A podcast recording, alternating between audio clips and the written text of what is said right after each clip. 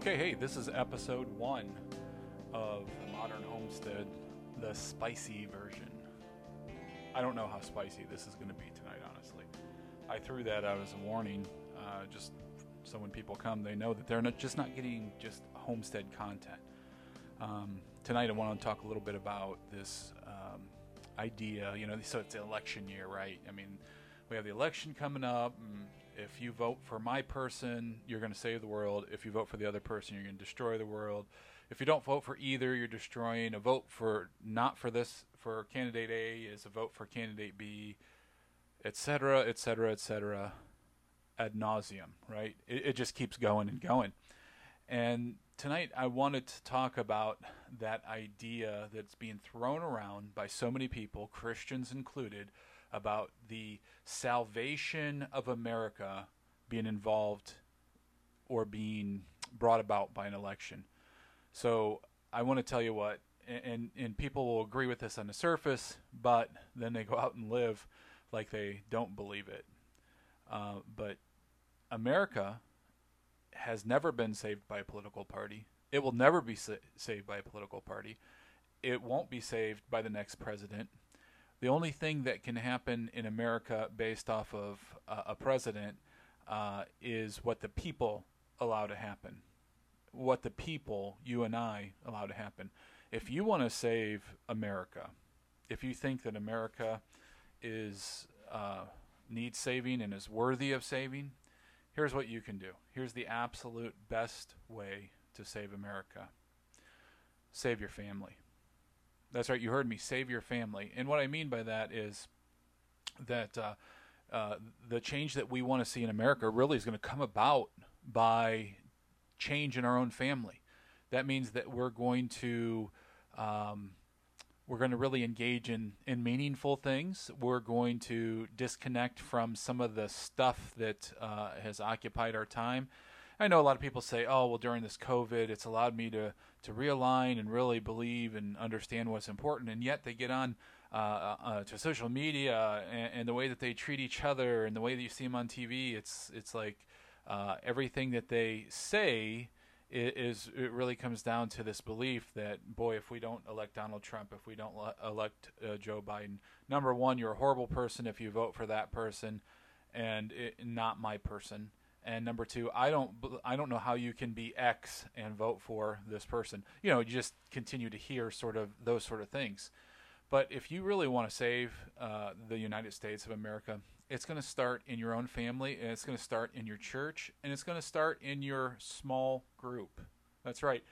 People in rural america gathering together weekly to talk about faith to build a faith family to uh, to try to understand this God that we serve and to uh, give him thanks for all that he has done for us, that is what's going to change America. That's what's going to allow America to see uh, any sort of revival. It's going to start at home, and then it's going to start in our churches, and it's going to start when we are focused uh, on our children serving God and showing him uh, them the goodness of God and helping them to understand grace and the need for it, that is what is going to make the difference in these United States.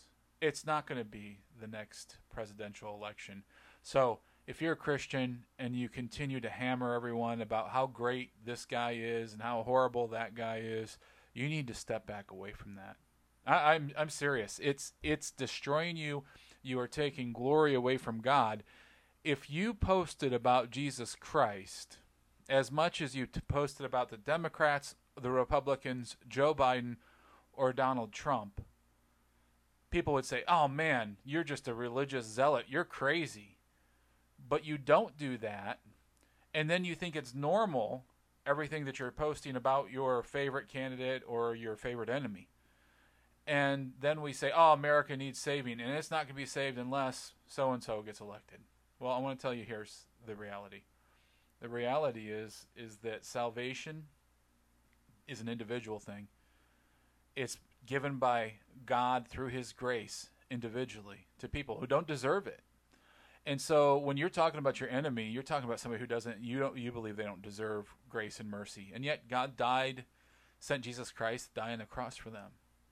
And so when we invest so much time into that political front, into that political ideology and the political um, messaging of salvation through election, through a, a government election, we forget the true election, and that's being the elect of God, the grace of God being bestowed on us.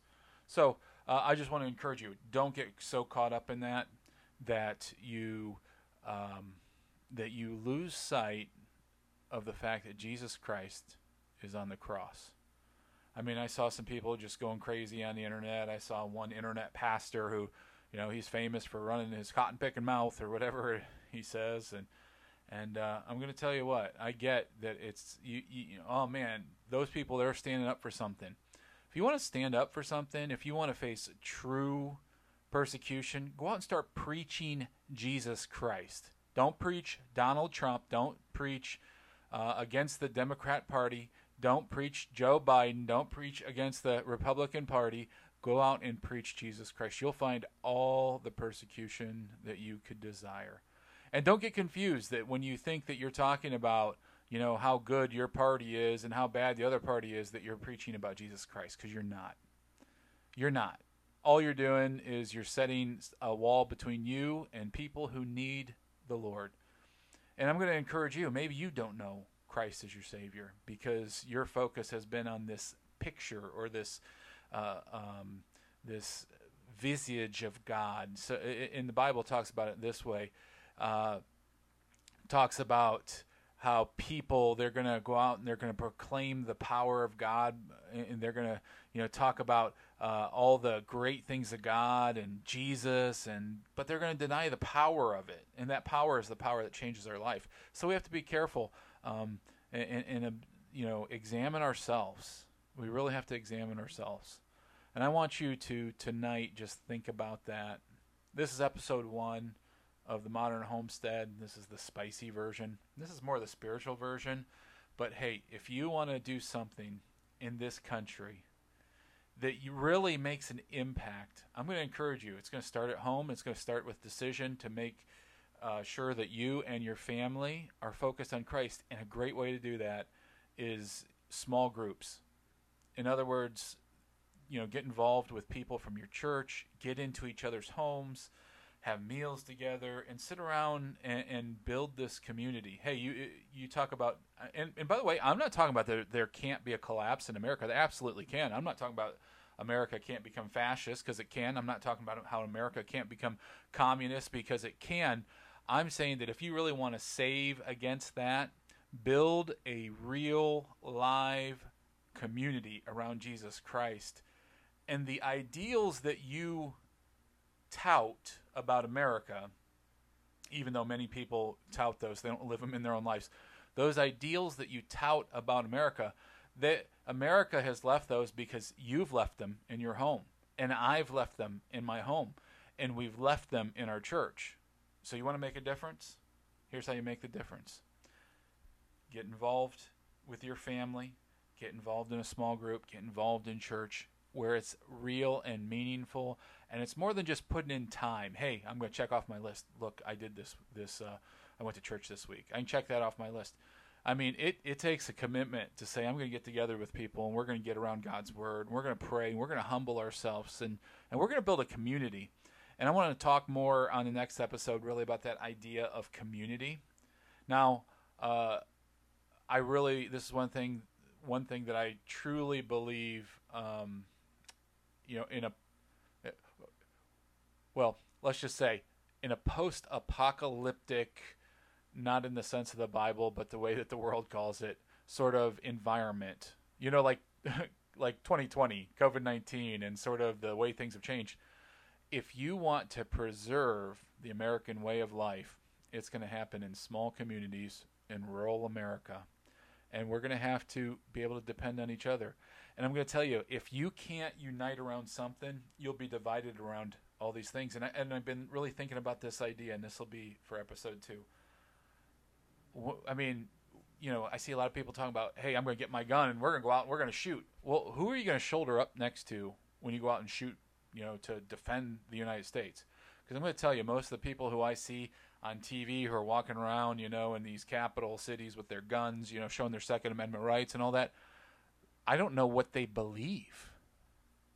It takes more than just believing in Second Amendment rights for me to shoulder up next to you and say, "All right, the, I am going to pledge the my life, the life of my family, all of our earthly goods. I am going to pledge that and fight against this." It ta- I need to know what you stand for, and if I don't know what you stand for, I'm not going to uh, uh, shoulder up next to you.